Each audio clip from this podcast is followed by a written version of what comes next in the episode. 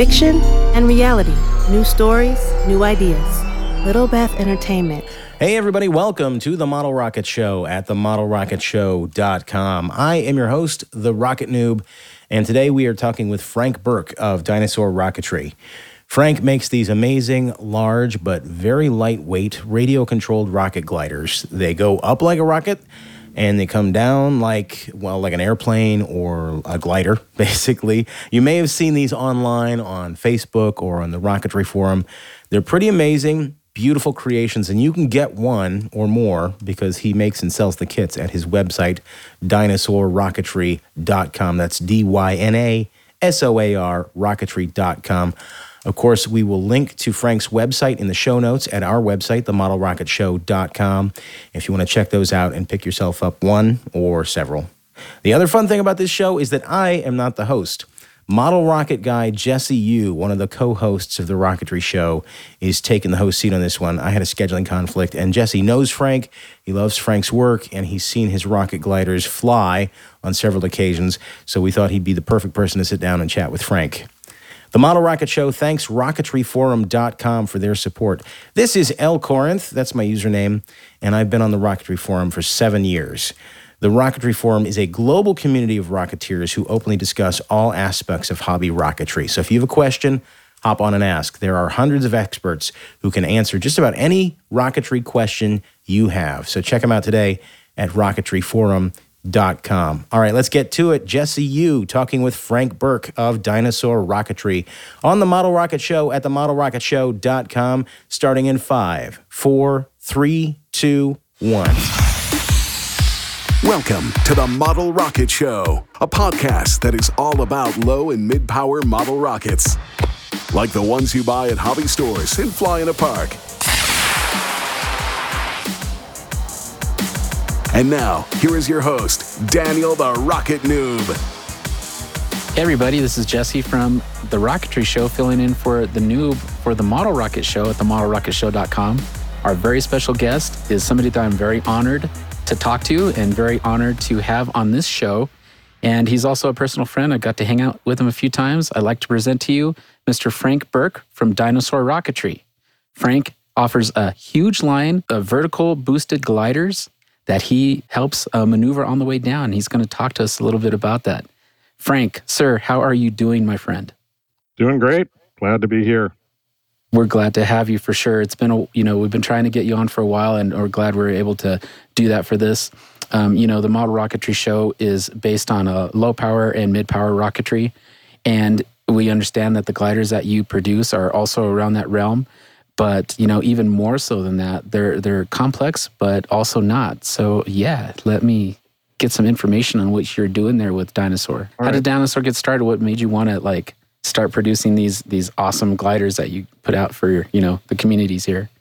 So um, back in 2005, I was just getting back into uh, RC modeling, and I uh, ran across some things on RC Groups, um, which is a forum, and um, a lot of guys were doing things with Depron, which is a uh, uh expanded polystyrene foam sheet that they use in Europe for uh, right. floor and wall insulation. And I started making my own designs and posting plans. And um, I posted an X15 plan, and uh, one of the users uh, built one of them and put a rocket motor in it and um, made a little nice. cradle for an RC airplane and uh, dropped it off of the airplane and air lit the motor. And I thought, hey, that's pretty neat. And so I uh, started doing the same thing to uh, some of my designs, and I did a presentation in uh, 2015 at uh, Narcon, and um, I got right. a lot of good feedback on on using foams for um, radio control uh, rocket gliders, which hadn't really been done uh, widely. Right. Um, yeah, I agree. Until that point. And um, people were asking me, "Hey, these are really neat, but I don't know where to get the materials because these weren't, you know, these are Rocketeers. These weren't RC airplane guys." so they asked me if uh, I'd be interested in maybe making some kits, and so 2015 I started doing them, and um, I've been doing them ever since, and refining them, coming up with new models. Um, I've designed about 60 different unique Holy kits moly. in that time. Um, some of them were short runs, some of them were special things when I could get access to particular nose cones or body tubes or good deals Right. on things. And so, you know, when I run out, uh, that was it for for those kind of things. Some I did pre-orders, um, like a Klingon battle cruiser, which required laser cutting. So I had Oh, to wow. order a certain number of those parts, and so when they're done, I can't I can't do uh, one-offs. But, um, Right. but most of the kits that I the, all the kits that I do now are all cut to order. So uh, I go down in my garage and uh, use the templates I've made and cut out your kit and ship it to you. So um, there's all the ones that I'm making now are, are you know they're they're currently in the line and should be there uh, unless I don't get much interest for a year or so, and then I I drop. This. So I drop things from time to time Right. um, if if they're not getting interest and bring. Sometimes I'll bring stuff back. You know, sometimes you hit a good market window and people are really into something. That's pretty much the industry. I mean, I've noticed that a lot of uh, you know rocket manufacturers, and I, I know pretty much everybody that's out there. Um, that's exactly the point. And you know, depending on the parts that you have and what you're available, and you know the designs and you know the popularity. I mean, there there's some rockets that stick around for a while, and there's some that you know kind of fall to the wayside, and then all of a sudden they make this big appearance back. So I can imagine that you go through a lot of that. Yeah, Oh. it's it's odd. The like the the Klingon battle cruiser, I got a huge Right. interest. Like you get this small pocket of people that are really into Star Trek. Mhm. Got to have one of those, right? I sold thirty of them, you know, in a couple That's of still months. pretty impressive. Thirty. wow. Um, well, this yeah, this is a really small niche market, right? Right. So you've got to find people that are because what what I typically say are RC guys are very cheap. So they're like, why would I want to spend six or seven dollars for one flight when I can buy a fifteen dollar brushless motor and fly it forever? Sure. Rocket Right. guys are I don't care how much the motors cost, but I'm afraid I'm going to kill it. So you Oh, got to find that small crossover of people that are willing to learn or comfortable with RC fixed wing planes and rocket guys, right? So like that Klingon, you know, I got this huge rush and then Right. nothing for a year. And That so it'll, it'll be like that, right? You'll get something, you know, that like you've got Battlestar Galactica guys that just have to have this thing Right. or Star Trek guys, and then just nothing. And you'll think, what? You know, I thought it was really neat, but you know, that's so there. That was that small group of people that really thought that was neat, and um, you know, you never, you never really know. Um, S, anything SR seventy one based or X fifteen based is pretty popular. Oh, yeah, for Um, sure.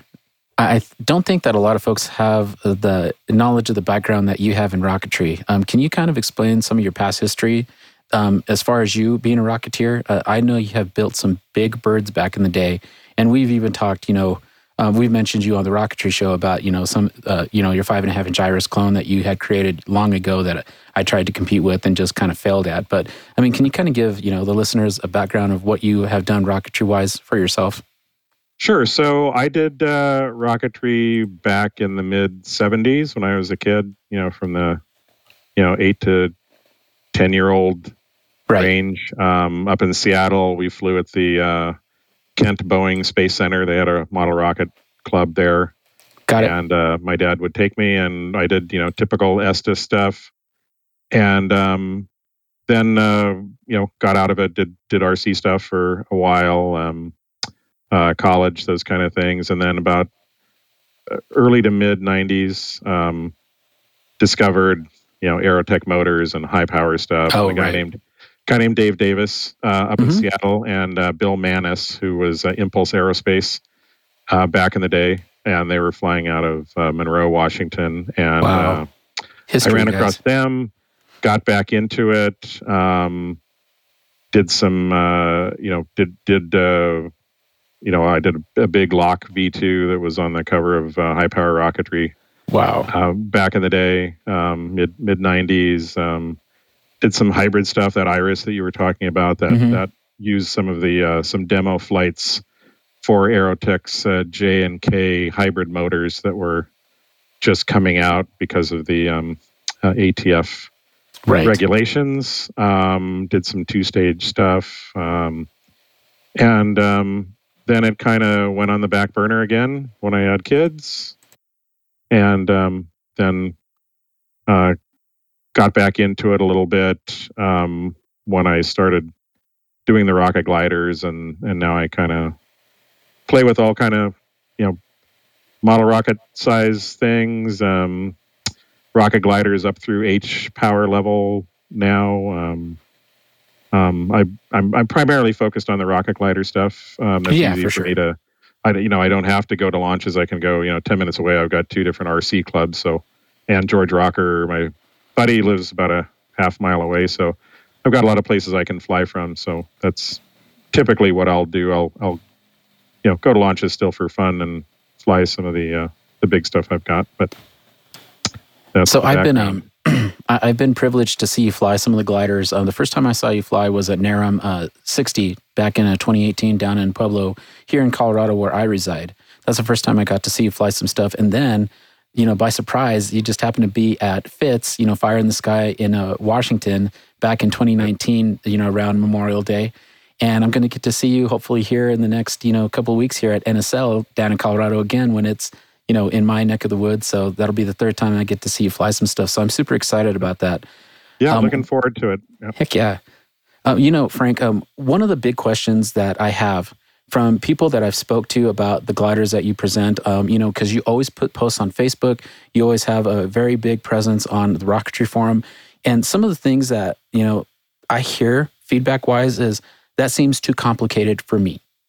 And you know, I, I listened to a recent podcast that you did on another show, and you know, you had it kind of explained, you know, some of the build and that it can take up to you know an hour to 90 minutes to put one of these together so it doesn't sound like it's as challenging as what people are perce- perceiving it to be right so can you kind of talk about like how you would migrate from doing rocketry into building one of your gliders and you know sending it off Right. So the the building part is extremely simple.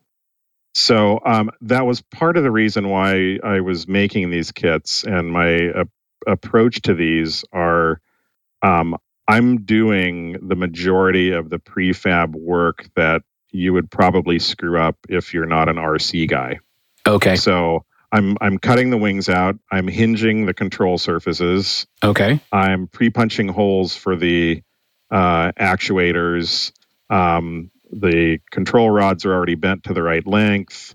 okay Um, I include Wow. wiring that is what you'll need to adapt your battery to plug into the receiver to power it.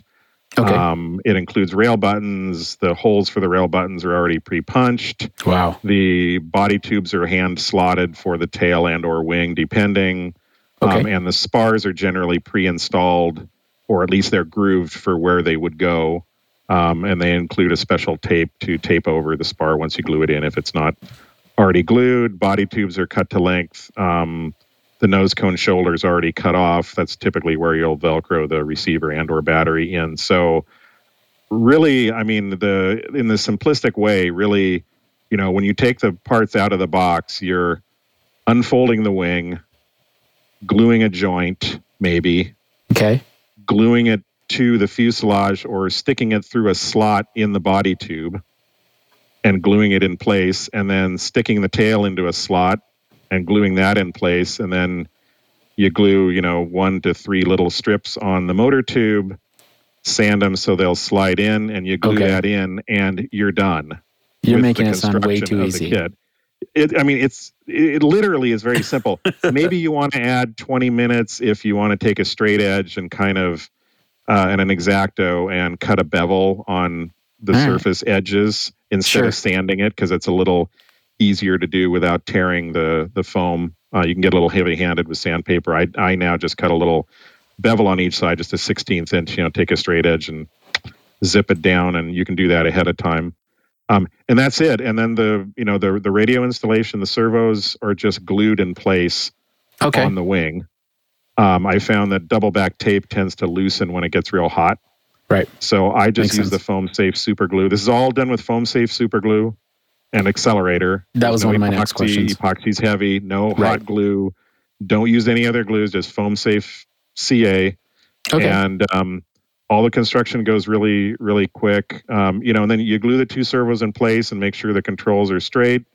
Make sure they move the right direction. Route a couple of wires into the tube, tape them down, and uh, you know, Vel- comes with Velcro to Velcro the the uh, the receiver and the um, the battery in place. You you have to provide your own servos and, and battery and got it et cetera.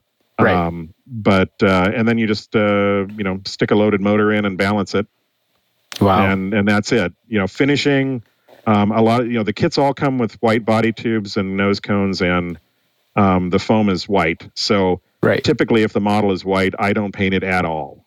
Got it. I'll maybe Right. put a little clear packing tape on the bottom of the tube if you're going to land in wet grass or something, just so it Right. doesn't get wet.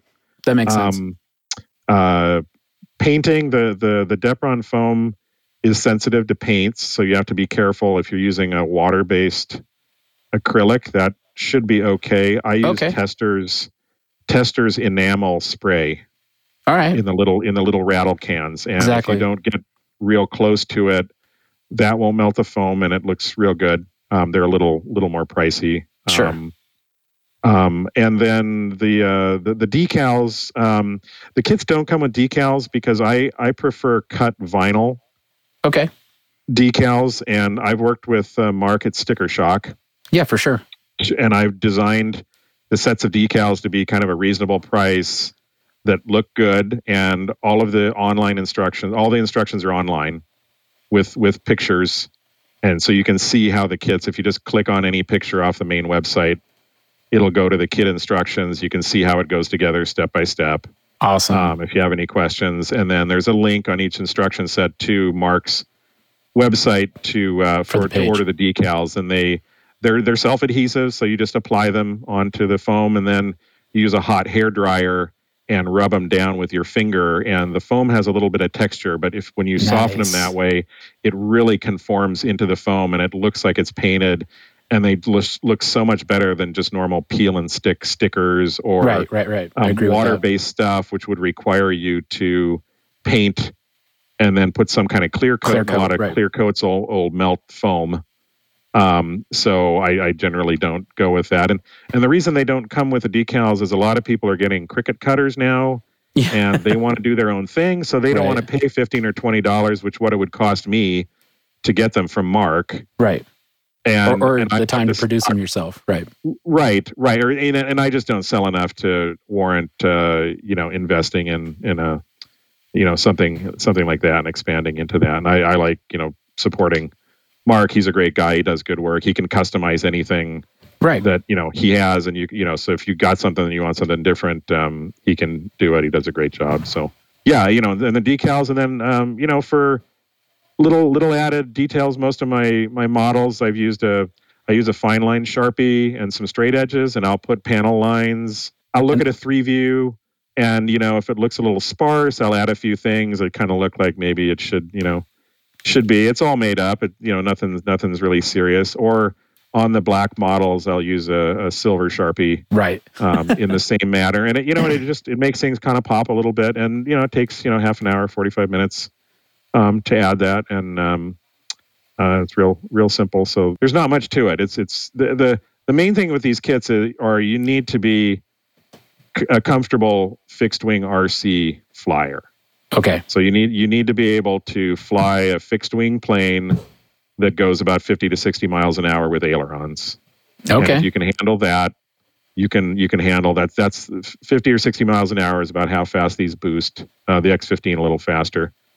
Um, And then once they're gliding, they're extremely light. These these things all weigh between you know five to about 12 ounces Wow. and they're pretty big. They're you know, uh, you know, two feet to three feet long, maybe a little bigger, depending on the model. Um, and that's the key. And so they're they're very gentle in glide. It's just the boost. There really isn't a good way to do a, a hands-off boost with these. You Right. just you know you have you have to keep your head in it. There's always a little wind. Right. You know, the wires from the igniter can pull a little bit sometimes, and so you just always have to be putting the model where you want. But you can fly in very heavy. I mean, I, I've flown in you know 12 to 13 mile an hour winds. I've seen you do it. handle it. just fine. yeah, yeah. So you know, once once they clear the rail, you just point it the direction you want, and then it doesn't care that the wind's blowing. And it's it's a little bit of fun when the wind's blowing because you can kind of get them in the right angle, and they'll just hover. Kind of catch it. and Yeah. you just kind of do an elevator landing where they just stay. They just kind of come slowly down and. Let, let me give a testament to this. So I, I've seen Frank probably probably fly. I'm going to say probably you know around eight gliders total uh, in the amount of time that I've you know got to see some of your stuff. So you know let me attest uh, to the design of these birds that he that he creates here. If you are interested in getting into gliders, don't be afraid to pick up one of his kits because they are cost effective. I mean, you can easily get one with shipping, you know, from Frank, you know, fairly inexpensive. And then you, you have to buy the, you know, a couple of parts that he said, and then you have to buy a receiver, right? Or I'm sorry, please, please uh, forgive my ignorance. The transmitter, right? And, you know, and the receiver as well, but yeah. Okay, okay, right. So Yeah. you, I mean, you have to get those, but once you get the one, you can use it. You can use the transmitter on Right. various, and then you just have to get receivers for your different models, right? Yeah, the transmitter is a one-time purchase. Really, Got the it. ones now they have you know like 250 model memory. Right. Um, you know, I've I've got about 70 rocket gliders ready to fly wow, right dude, now. seriously. Right. So and I, you've you got tons of of uh, memory, and and you just select which one you you want, and you know with the with the um, I use Spektrum, but any of the uh, Okay. uh, you know spread spectrum technology, right? They they bind to a particular model. Right. So you you can't accidentally fly it on the wrong model setting because if you're not on the right model for that receiver, it won't listen to it. So, you know, back in the old days, you had different models, but your your receivers weren't they were just a dumb receiver. So I- you I could it, set it no. on the wrong model and have your controls backwards because it, it wasn't right. But you that doesn't really happen anymore. So okay. yeah, that's a one time that's a one time purchase, and then um, you know receivers can range from you know ten to thirty dollars, and Mhm. servos you know five to twenty bucks a piece. Um, yeah. And the little battery, I just I just use a single 1S uh, stick battery. It's a nine dollar E Flight wow. Battery, and I use that for all of my gliders from little stuff up up to my H powered models because the servos aren't really pulling much load. Um, Interesting. and and again these these aren't sailplanes right so these are not competition long duration Right. gliders there's there's a market for that and there's competitions for that and you know these get very efficient and they're they're basically a pod and boom uh, like a discus launch glider very efficient wings and they you know they'll boost very high and they'll glide for a long time that's not my bag personally Okay. for for me they perform great but they all kind of look the same so if you want performance you know right. that's great for me i've always liked things that looked like a rocket plane or a jet fighter or something like that so Yep. i make stuff that's easy to fly that looks cool. And you know you'll get a minute or two. They do look pretty cool. And, and and, you they're you know you can fly them in high wind and um and they're fun. And you know you don't hold up a launch for 10 minutes while they're waiting for you flying around. And uh, they're great for school demos because you don't need oh, a there you big go. you know 100 foot area is plenty big enough to land. You don't need to worry about losing them in trees. Um you know it's it's its own it's its own thing. But um that's that's personally why what what i like to do so i'm i'm sharing the stuff that i have fun doing and You know, uh, Matt Steele has said it before. uh, I build these for you know myself and 100 of my closest friends. So it sounds like you're kind of Right. doing the same thing. You know, so you know, hats off to you guys for that.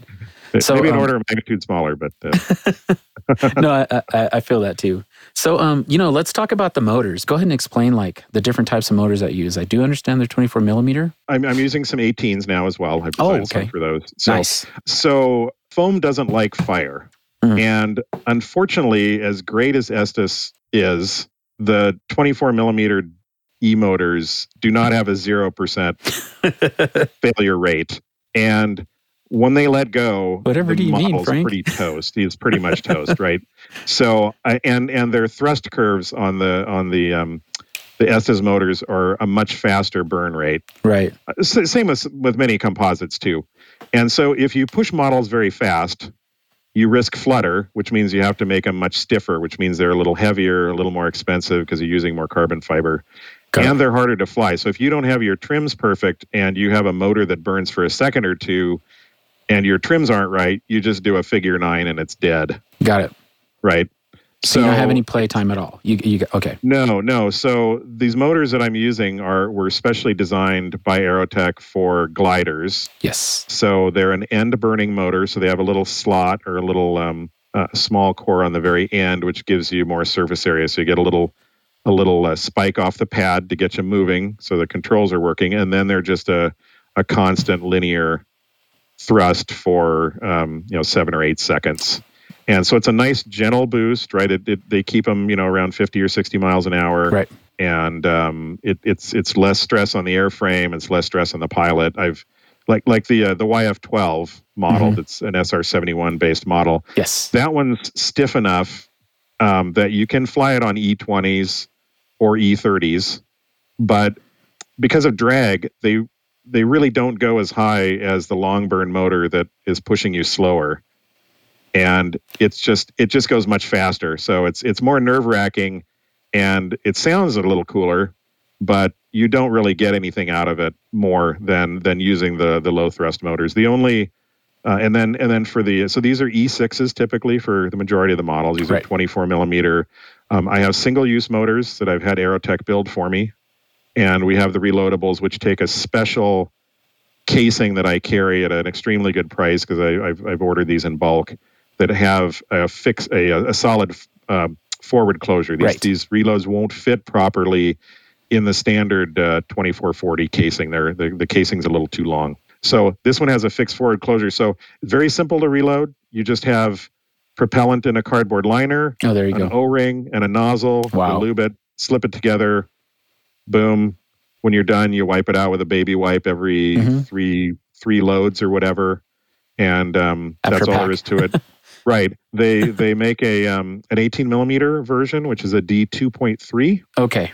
Same idea. That one does. Wow. 2.3. um, Crazy. Yes. Yeah. It's it's again. It's an eight second burn. Um, Holy moly, dude. and and those those are good for models up to about five ounces, which is what my my small ones are designed around. Okay. Um, and they'll they'll boost to a similar altitude as the big ones. They're just smaller, and they glide about the same glide time. It's all sort of you know Reynolds number, bigger, Okay. bigger the air supports it. Uh, you know, get a little more lift. Um, so smaller um, isn't quite as efficient generally. But um, now that that 18 millimeter casing does take a um, a plugged forward closure that I also carry, and I sell the casing with the plugged forward. That's the only way that I'm I'm, I'm the only one to sell them that way Okay. but you you don't have to use the plugged forward closure, but you have to make sure that you block the forward closure so that no delay fire will get forward into the model, or you can have some. So everything's designed around these longer burn motors, except the X15.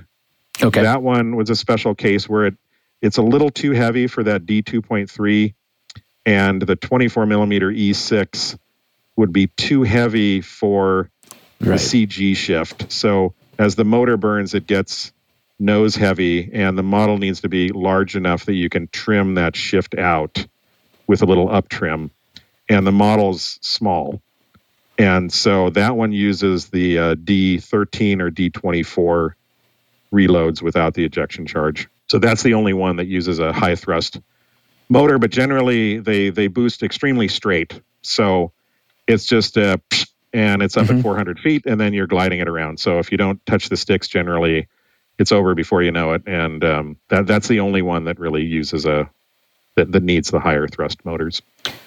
Can you add a little bit more detail about that that transition that we have from the rocket to the glider? You know, and uh, you know the shifting of the you know center pressure and the center of gravity. Like, can you kind of explain that a little bit? Because I know that Okay. rocketeers are wanting to know about how that works. Right. So so these all boost.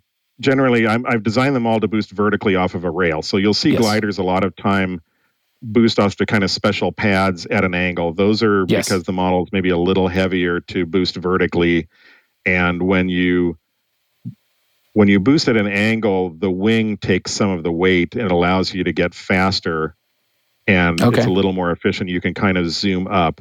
Also, a lot of high performance sailplanes have an airfoil, and so as you go faster, they'll tend to generate more lift and they'll kind of pitch up. These Okay. all have flat plate wings, so if there's no angle of attack, they don't tend to pitch. They'll just keep boosting straight. Interesting. But they're light enough that they can do that, and it's not a problem. So that you know you can use them at a normal launch with a regular pad. Uh, you know they're on rail buttons and there's big wings. So if you were to tip these over, right. the wings or the wind will hit those, and it might bind the rail buttons Okay. But but the rail's much better because you don't get a whippy rod, especially with these big wings. The wind can you know twist the model and stuff. So a rail's much better in windy conditions. And as soon as it's off the rail, you can you know point it at an angle if you want to. But um, but the whole idea is these are designed to boost slightly tail heavy, but by As the time they out. get off the rail, Oh, okay. they're they're fine for control. They're not too pitchy. Okay. And then as the motor burns, because the motor's in the tail in these, you start losing tail weight, so they're nose heavy. So basically, you're just steering it. I, I like to fly downwind, so the wind's blowing, you know, from my back. So it'll tend to blow the model away from me if it's going to blow it anywhere. If you blow it with the, the wind blowing at you, the model will tend to come back at you and, and it can get behind you easily. And it's, it's, I find it's harder to correct that. So if there's any wind, I tend to launch so that the model will get blown slightly away from me so I can see it. And, and generally, you just you know you boost vertically or maybe a little bit away from you, so you're not looking right up the smoke trail. Some on some mornings where it's really humid, you'll get a big smoke trail, and you can lose the model in the smoke trail. So um, you know, I stand a little to the side or whatever, so you get a, little, a good view. And you just boost it, and I, I count to about seven or eight. And Dude. when I hear it, when I hear it start to peter out, I just push it over level. Oh my And gosh. when it gets slow, I've got a switch on my transmitter programmed to give me a little bit of up trim on the controls. So most of the modern computer radios have either a flight mode, which means you can have different settings on your model that are programmed to a switch position, or they'll have a flap switch, which when you put flaps on an actual airplane, the model typically will pitch up or down depending on the design. Okay. And so when so generally those models have a function that says when you put the flaps down, you can also put a little bit of elevator trim to compensate. And so I don't use the flaps, but I use the elevator trim function the same way. So you can use it either with a flight mode or with that, and it's very easy to program. I have a video. Uh, uh, there's a video on the on the website link and on YouTube that shows how to how to program those. And so you, I, I have recommended settings for each of the models. Awesome. how much how much up trim you'll need, and then it's just you know you fly a couple of times and you figure out exactly uh, you know how you bu- built the model and, and how much movement you have and get that all trimmed out. So yeah, you just you just pitch over level and then you hit your switch and then it's in glide mode and then you're just steering it around. All right, we're going to take a quick break. Be right back after this. It's time to talk about our show sponsor, erockets.biz, your home for unique model rocket kits, as well as the world's largest selection of model rocket parts from Semroc. In business since 2009, eRockets doesn't just stock many of your favorite in production kits, they also produce their own versions of popular out of production models many of you have come to enjoy over the years. And I want to talk about a couple new things that they just talked about at NARAM 62. The first one being the Semroc Pro Cherokee. This is a Semroc Pro line. This is a large rocket, flies on 29 millimeter uh, motors, and it is 2.6 inches in diameter. It is 43 and a half inches long. This is an upscale of the classic Cherokee D, and of course, it's got all those great uh, uh, decals uh, from Sticker Shock and uh, it's it, fantastic looking rocket, and it flies on motors anything from F to H motors. So you could you could get this, you could f- do this with a level one if you wanted to, if you wanted to go for your high power. But it is a beautiful large rocket uh, with plywood fins, plywood centering rings. And it's just a gorgeous, gorgeous thing. You can get that at erockets.biz. Also, you need I, I want to talk to you about this because you need a good sanding block now mine that i have is the easy touch hand sander from Great Planes it's a contoured aluminum I've got it right here it's my contoured aluminum hand sander and it is a great hand sander there's just one problem a few years ago Hobbico that owned a lot of hobby outlets you may remember they went bankrupt and it almost took Estes down. And it scared a lot of us until the Langford family came in and bought Estes and saved it. Well, Great Planes was part of Hobbico. And they had this great hand sander, and Great Planes still seems to be around, but they don't make that hand sander anymore. And it's a great sanding block. Now, you could just take a piece of wood and wrap some sandpaper around it, but this is nice, contoured sanding block and you stick adhesive sandpaper on it and it is perfectly flat. Well, e-rockets now has a hand sander and it is a 3D printed hand sander. It is contoured. It uh, it is similar in shape and size to this old Great Planes hand sander, but I tell you what, they can print them on demand because they're 3D printed and They are only $2.99 right now at erockets.biz. This is a great hand sander, and the fact that it is made out of 3D printed plastic, it does not have to be aluminum.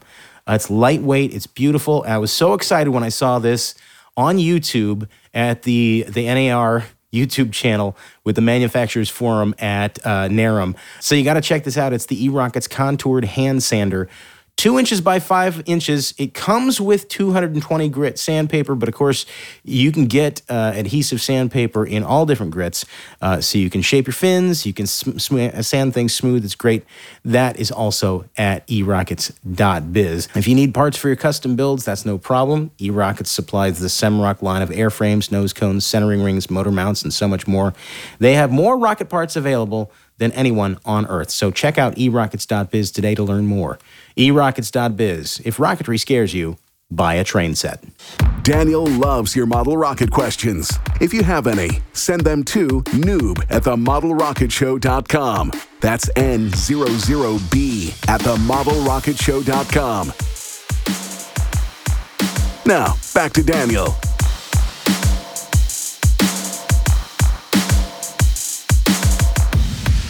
Hey, everybody. It's uh, Jesse standing in for the noob for the Model Rocket Show. We're talking with our special guest, Mr. Frank Burke from Dyna Soar Rocketry. Um, great innovator for some gliders that he's uh, displaying at some you know launches nationwide and local, and we'll talk about that here in just a second. Frank, we were just discussing, you know, some of the motors that you use. One of the questions that I personally had, because when I see you here at NSL, I'm gonna I'm gonna have to pick up a couple, you know, because I think I'm ready for you know messing with stuff like this. Uh, I have no idea, and you know how to pilot any of the gliders or anything like that. So you know, you had given some recommendations on some of the transmitters that you use. And then you also said that you provide settings for your gliders, you know, based on the transmitters and, and things of that nature. So my next question is, how do you transition into using you know gliders if you've never done it before what do you recommend as far as that goes? The main thing is you need to just just like you would in in being a full scale pilot you do sort of some ground school. In this case you can get a, a flight simulator which are available which can help you get your left and right confusion figured out okay. and uh, kind of learn how the controls work.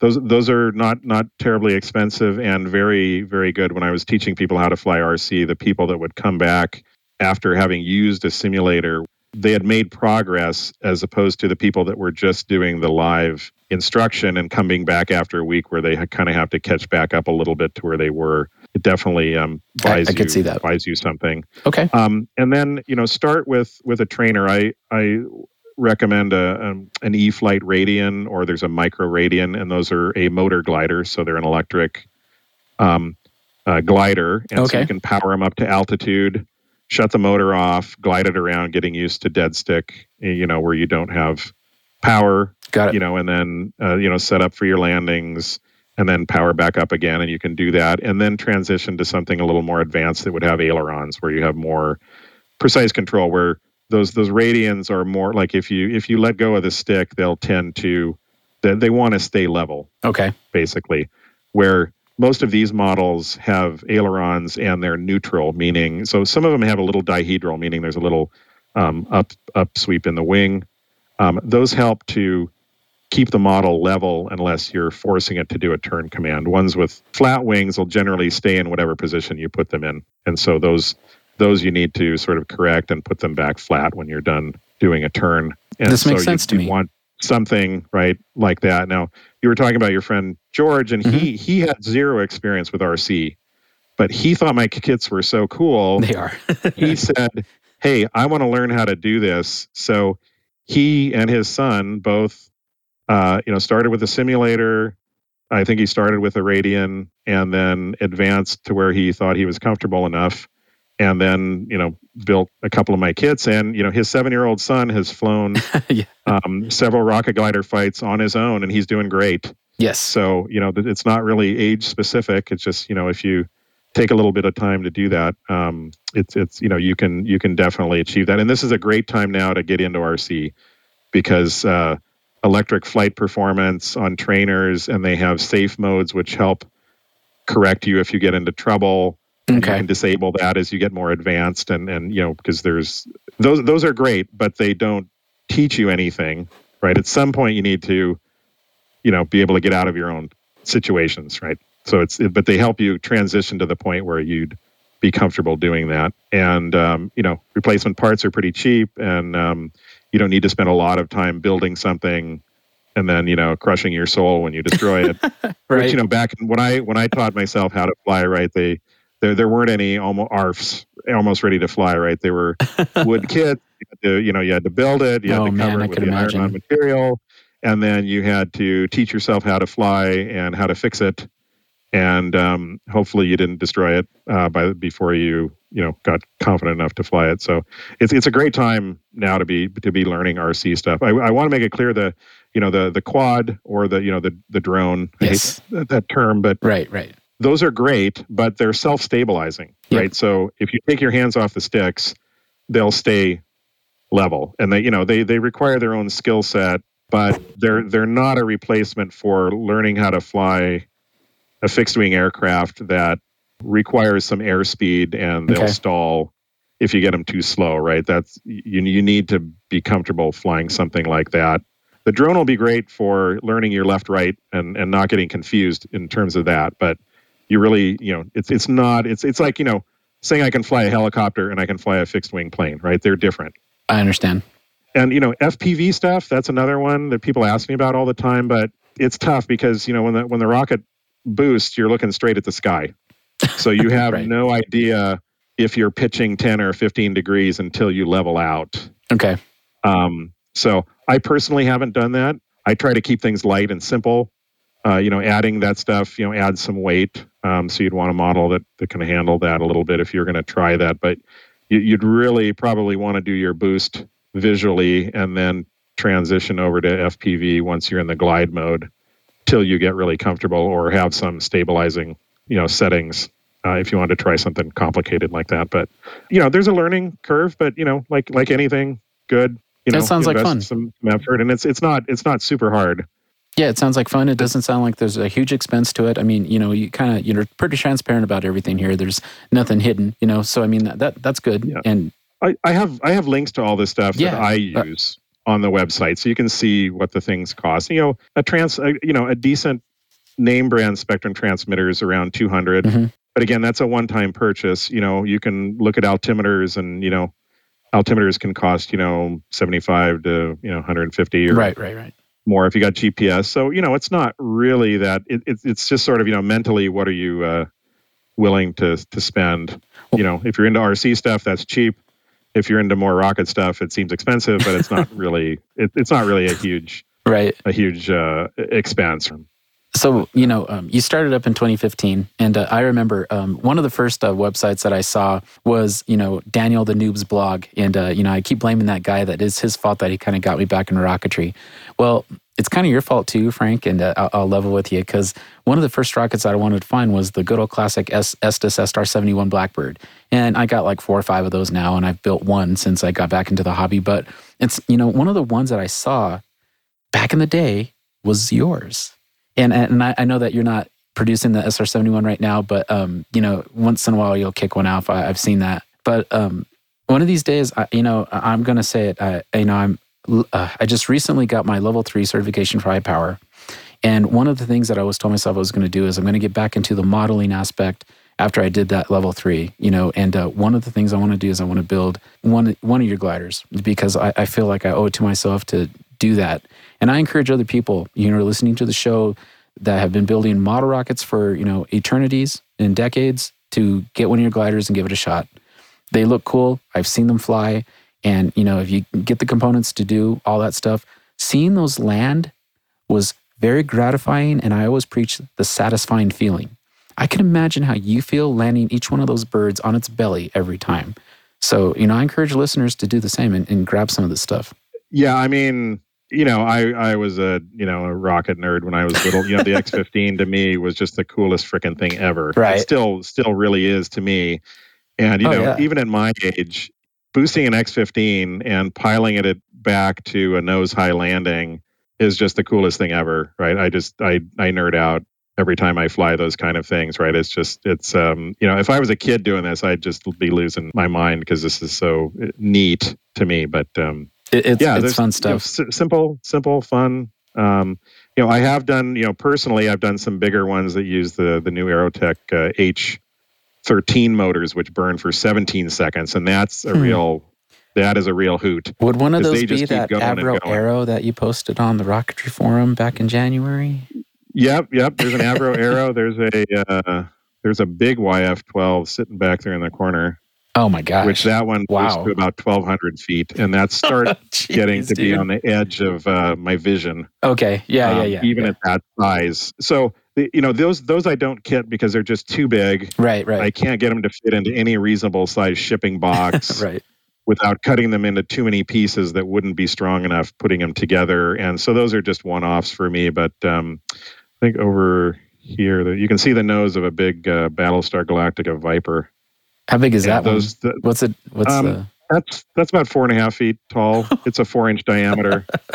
BT 101. Okay. Um, Awesome, that one flies on G80s. Nice. Okay. you know so you can you can do you know same they're basically just upscales with with thicker foam same, same as the kits yeah you can apply the same kind of technique it's a, it's a simplistic building style that's not complicated you know there's no balsa wood there's no sanding and there's no sealing filling right the foam stuff's very easy to work with it's all it's white you don't necessarily have to paint them it's Right. it's um for people like me that are extremely uh, lazy um or impatient right it's they they go together super quick And the glue of choice, you know, that you were mentioning is available at most hobby stores. I mean, every time you look at CA, you're going to find the foam CA right next to it. So keep your eyes out for that and just grab a bottle when you're yeah out it's there. just it, it has to be foam safe Right. otherwise it'll it'll melt the foam right. And um, and the, the kits the kits come with um, uh, spare pieces of foam that you can use to test your paint or glue. Oh, awesome. uh, on um, or if you have a an accident need to you know cut out a chunk and glue a little you know patch in place um, you know so that that is in there Oh, but that's great. you know the, the stuff i recommend definitely is works So, um, the new technology it's available now versus what you know was available back in the day. Um, has that helped you in your production on your kits at all? Like, is there stuff that's available now that wasn't available, you know, 10, 20 years ago when you were into high power Well- rocketry and all that? yeah i mean uh, you know the the foam definitely wasn't available Okay. in, in the right in the same you know the same density smoothness flatness flexibility but the right stiffness okay. you know that wasn't there when i got into rc in the you know mid 80s super glue had just come out Mm. for modeling and so that was a new thing so that was another game changer because you didn't have to wait for for glues and of course you know the the miniaturization of the rece- you know the receiver you know right now the little receivers i use are seven grams if you were to take Oh, it out of the case That's it's tiny. probably more like three okay. Wow. grams, right? So everything's lighter. The the you know lithium polymer batteries weren't there before. hmm So you know you can take a little stick battery that's at like a 500 milliamp hour battery, and you know I've flown Wow, you know 12 12 pretty good. flights in a day, and put back maybe 130 Oh, back wow. into the battery. So plenty of capacity for lots of flights in a tiny tiny little thing that's nine dollars, right? There that that whole stuff is is has been a you know a game changer. And then of course Aerotech's um, love of long burn motors. That's the other thing that has enabled you know things to be uh, easier to to fly and manufacture them. You know there are a lot of things like the Cricut cutters and laser cutters Right. Right. Right. that would speed production kind of things, but at the volumes that I'm doing, it's just not cost effective for what I'm doing. The laser cutting also would melt the edges of the foam. Right. So you get a little bit of a hard edge. And so if you're trying to sand or bevel that, you kind of need to work through that. Not that that's not neat, um, but some sometimes the foam has a little bit of variation in thickness.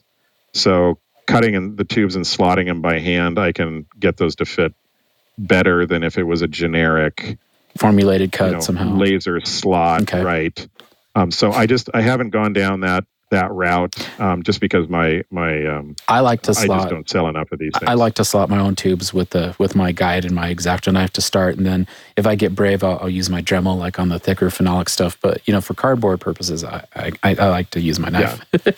yeah, and I and I've all done those those parts for you, so you don't need to worry about well, thank you. that in general. But yeah, so it's you know these these are all you know I cut them by hand with templates that I've made and an exacto knife, and I you know I do the best I can. You know I think you'll see that in the parts. People are surprised when they open them up and they're like, "Geez, that didn't take very long at all, right?" You know James Duffy's put a couple together, and he's like, "Man, you know an hour and Did a half love was it? an exaggeration." Yeah, awesome. he's like, man, I you know I did that was you know that was you know Because James is the man. If you impress James, you did pretty good, Frank. I got a question though. Like, uh, you know, I, I've seen the phone before, and uh, I have fat guy finger hands, bass player hands is what I like to call them. So when when I bend one of these pieces of foam or I do something wrong, how do I fix that? What's the best way to do it if you don't have the patch long enough to, you know, fix a big crease? What, what would you recommend, man? Because I could see I this mean- happening. I ain't gonna lie. So, so the, the the Depron foam, right? That that doesn't have a cardboard skin on it like a foam board, Exactly. right? So the problem with foam board is once you crease it, it's lost its strength. That's the problem with foam board because once that paper is bent, the the underlying foam is very flexible. So right. you you you lose that. There there are other you know advantages to having the paper, um, but generally I don't like that material. It's heavier. Uh, you have to be a little more careful painting it because of the adhesion of the paper. So I really like Depron. It's it's it's uh, you know very consistent. You know it's it's more it's it's it's somewhat flexible, but you know if you bend it too much, it'll crack. Right, right, right. Is, It's is that a- available like any hobby store? I guess is what I'm trying to say. Uh, Um, not not really. It wasn't av- uh, actually what I'm using for my kits. I bought four years ago when the company that was importing it went out of business. oh, and the the, the company that was importing it from um, uh, from Europe, Wow. and they changed their manufacturing technique, and it wasn't coming flat anymore. It was coming curved in four. All four corners were curved, but because their market is insulation for flooring, they don't care. Yeah, because it can be you know, this small guy that would buy a container or two a year, you know, was irrelevant. So he he got too many complaints because you know how can you laser cut something that's curved unless you have a really strong vacuum bed? You got to Mhm. design that curve out of it when you put pieces together. So uh, just recently, um, so I, I'm working off the stash that I that I still have that I'm almost done with, but a guy named Greg Tanis who Okay. has uh, rcdepron.com okay. he builds kits and he went through all of the hoops to get a container into the US. So now he is selling that foam Well, thanks for sharing. and um, Hopefully, you didn't give away any Yeah. trade secrets there, So- but you know, no, no, no, no. I mean, it's what I mean. Modelers are ecstatic because there's been a couple of interim substitutions, but they've all had their problems. all right. one of one of the replacements was the the thickness had a lot of variation between sheets. You know, one side was smooth, but the other side had a lot of waves or grain to it. Got it. It was much more flexible, so you had to use more carbon fiber or use shorter wingspans. But it was it was very formable. So if you were doing you know like formers and skin over a structure, and you were going to sand and fill it, it was very nice. But for the simplistic flat things that I'm doing, it was problematic. And so there really hasn't been a good replacement. So, you know, you have to go out of your way. Mostly what's going to happen is you're going to hit something hard when you land, like a rock or a bush. Well, I'm also that guy and that takes, nicks and it takes a ding. I'm also that guy that nicks his freshly painted models on the door going up the stairs. So I am that guy. You know. You know, I've I've had more damage getting my airplanes in and out of the car, Oh yeah, and this guy. literally. Right? just just so everybody yeah. know, th- this dude, he has a really nice van that he takes, you know, for his long commutes. But when we were in Washington, this guy pulls up in this super awesome Challenger and has like 70 gliders in there. I kid you not. So it's kind of funny to see you do that. So I'm, I'm surprised you packed all that stuff in the trunk of that car. That was If- impressive. If, if I, yeah, that's that. That one's tougher to fit it. It has a big trunk, but um, if I'm going by myself, I can do that. But but yeah, I mean, they're they're pretty durable. They're they're so light is is the thing, right? So you'd you'd really have to be really ham-handed and you know slam a door on it to really break a wing or right. you know usually what's going to happen is you take That's a good. little chunk out of it and so you either you sand it or it, you know it looks a little ugly for a while or you know you if if it's a clean break you can use the super glue use a little bit of clear packing tape on both sides All right. you know and then eventually you'll get over that hurdle and you don't i mean i've i've been flying a lot of these things for you know 10 years i've got wow, you know, dude.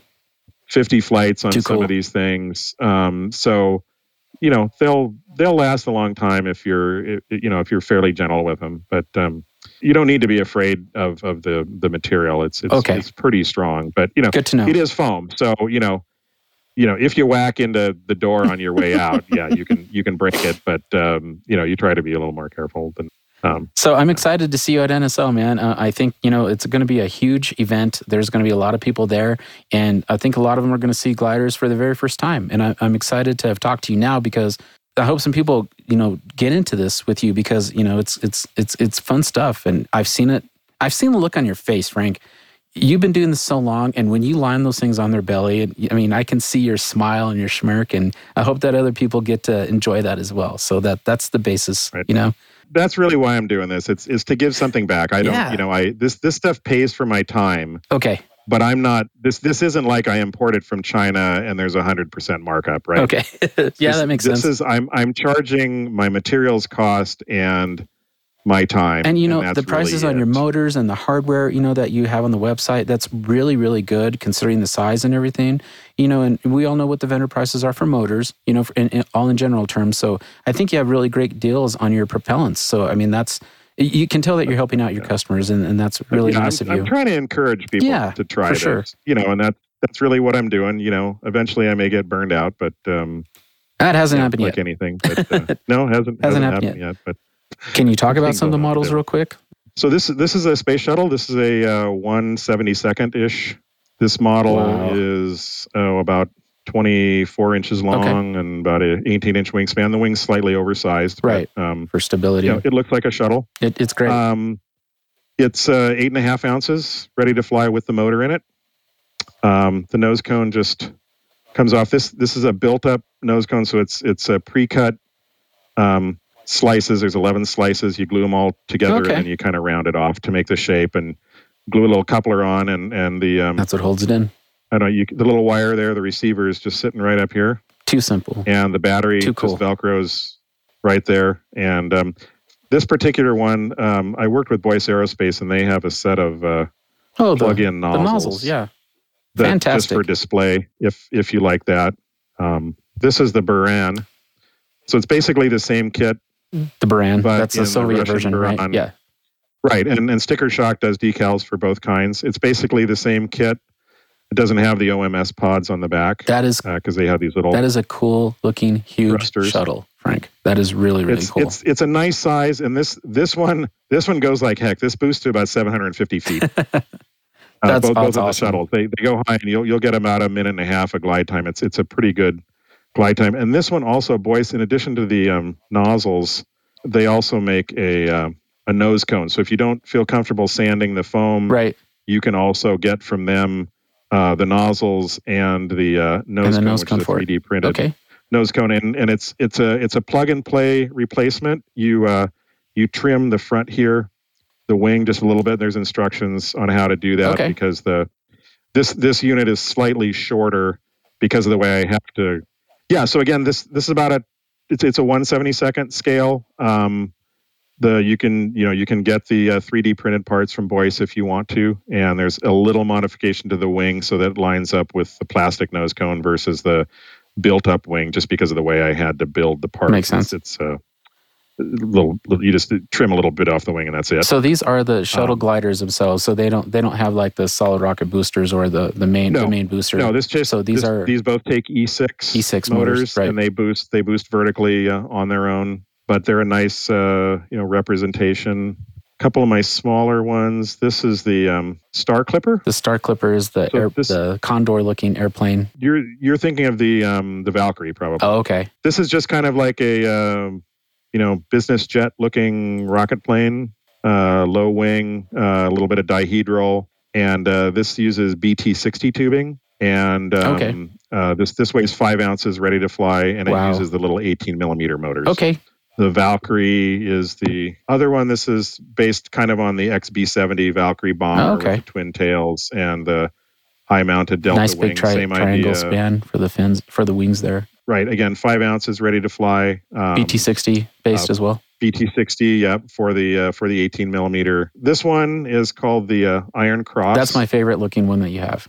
This is a uh, sort of a pseudo. Oh, if if Germany had made a uh, rocket plane in World War One as a monoplane, this is my idea of what it would have would have uh, looked like. It's uh, it's uh, BT uh, 80 tubing, so 2.6 inch tubing like the shuttles. Okay. and with a uh, a um, Big Bertha style rounded nose cone, nose cone, and a uh, World War One style uh, biplane uh, vertical stabilizer, and the wings are kind of uh, bird-like, so they're kind of curved and swept, and they have scalloped trailing edges. And the the, the inspiration for this was the old um, RC airplane called the uh, Das Ugly Stik.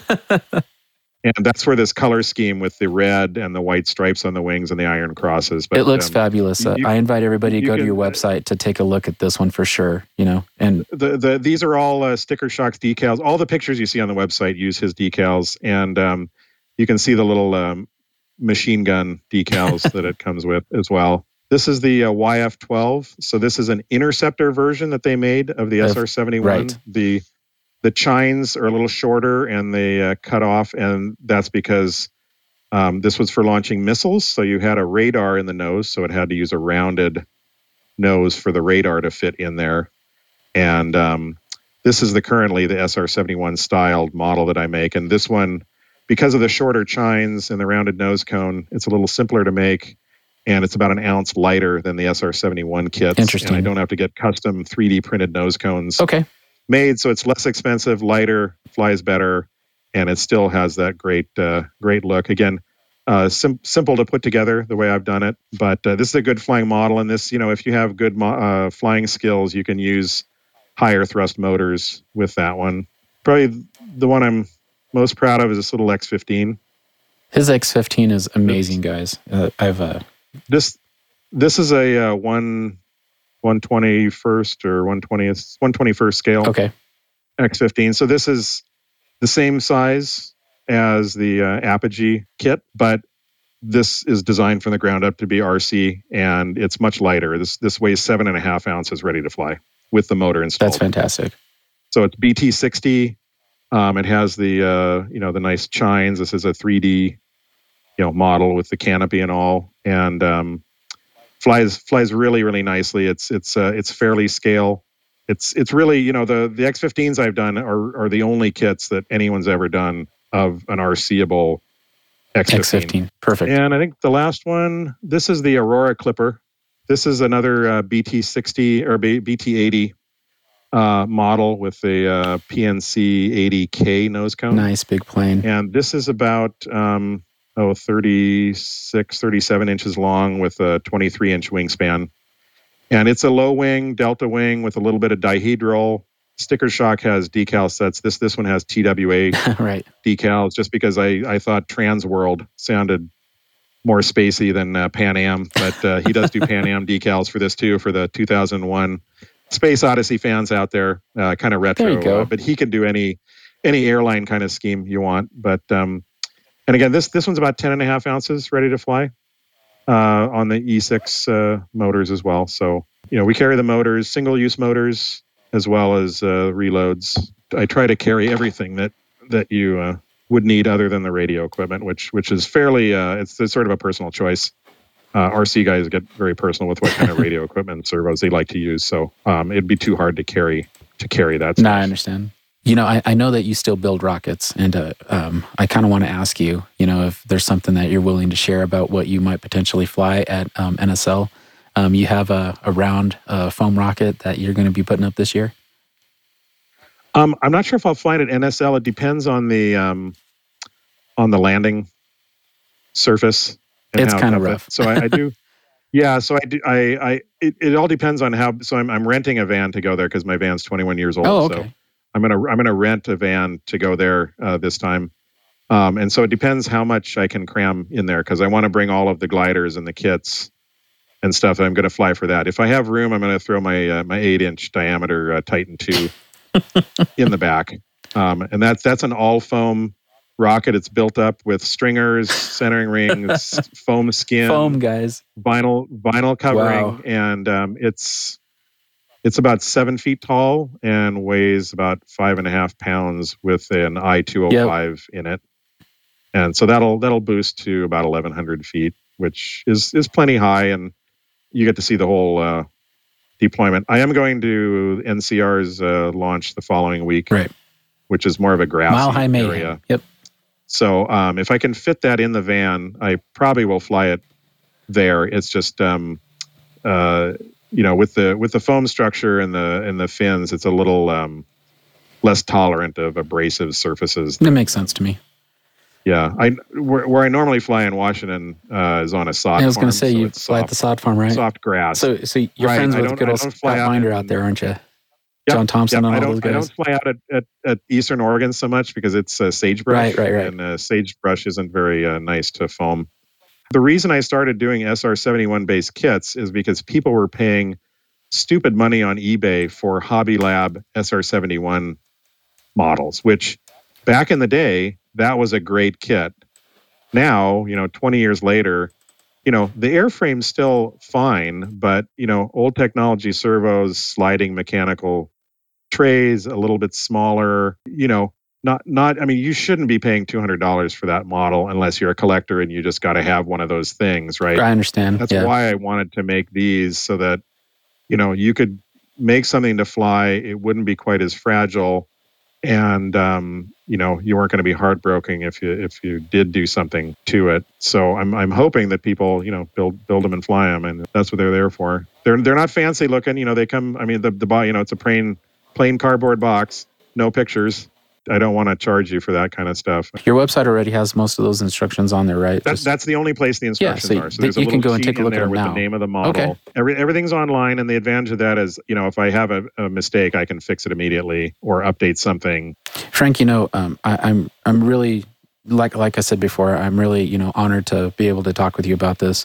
Um, this is something I've been wanting to do for a while, so you know I have a little bit of a personal vendetta to be the one that got to talk to you today. So you know, thank you, Noob, for you know letting me step in and talk to Frank, you know, for you guys. And if you any of you have any questions for Frank, I mean, feel free to reach out to us on you know the Model Rocket Show, and you know you can always message Frank directly. Um, if there's uh, any questions or anything that you have, you know, feel free to reach out because uh, you know he'll answer any of your questions for you and very accessible. You know, we appreciate the work that you've done for the industry and the hobby, Frank. So thank you so much. Thank, thanks very much, and thanks thanks for having me. I appreciate the, the time and the forum. All right, thanks a lot, Jesse, U of the Rocketry Show, for taking over for me and chatting with Frank Burke. Thank you so much, Frank, for coming on the Model Rocket Show at the modelrocketshow.com. Again, you can find Dyna Soar Rocketry at our website, themodelrocketshow.com. In the show notes, we're going to link right to Frank's website so you can go check out those beautiful kits and pick yourself one up. That's really it. If you like the show, uh, please share it with a friend, tell someone about it. Uh, it's always fun to run into somebody at a launch who has been listening to the podcast. Really enjoy that. And uh, if you need to get in touch with us, you can send me an email, noob at themodelrocketshow.com. That's N00B at the themodelrocketshow.com. Uh, I do check that email most days, uh, and every now and then I get something that ends up in my spam filter, and I don't see it for a while, but I do check that, uh, check that folder every now and then. So if I don't get right back to you, uh, just hang tight and I'll get to you as soon as I can. All right, that's it. That's the Model Rocket Show at themodelrocketshow.com. See you next time. This show is brought to you by the support of our sponsors and listeners. If you wish to support the show for just a few dollars a month, please become a patron by visiting patreon.com slash The Rocketry Show. Don't forget to check out our sister show, TheRocketryShow.com, a program that is all about advanced and high-power rocketry. The views and opinions expressed on these programs are those of the participants and do not necessarily reflect those of Little Beth Entertainment or its sponsors.